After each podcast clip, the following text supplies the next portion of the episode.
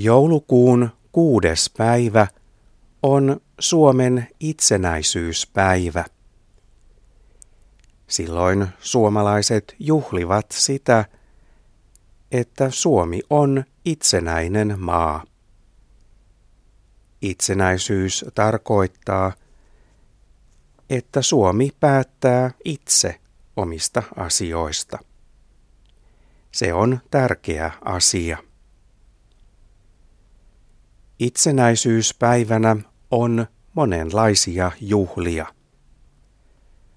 Suurin ja tärkein juhla on presidentin linnassa.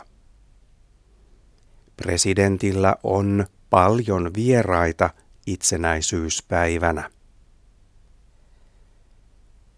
Melkein kaikki suomalaiset katsovat presidentin juhlia televisiosta.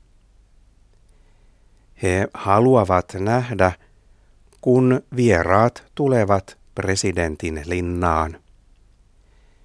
Presidentti ja presidentin puoliso kättelevät vieraat.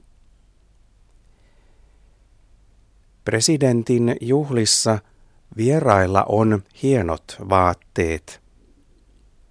Television katsojat haluavat nähdä, kenellä on hienoin ja kaunein puku. Itsenäisyyspäivän jälkeen lehdissä on paljon kuvia presidentin juhlista.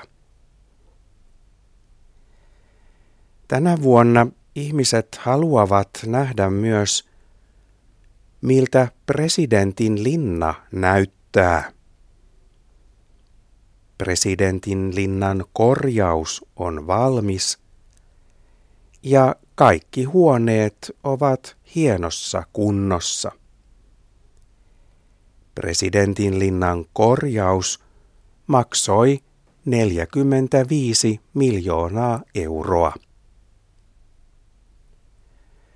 Monet suomalaiset katsovat presidentin juhlia televisiosta yhdessä ystävien kanssa. He laittavat hyvää ruokaa ja juhlivat itsenäisyyspäivää omassa kodissa. Kodin ikkunalla palaa kaksi kynttilää.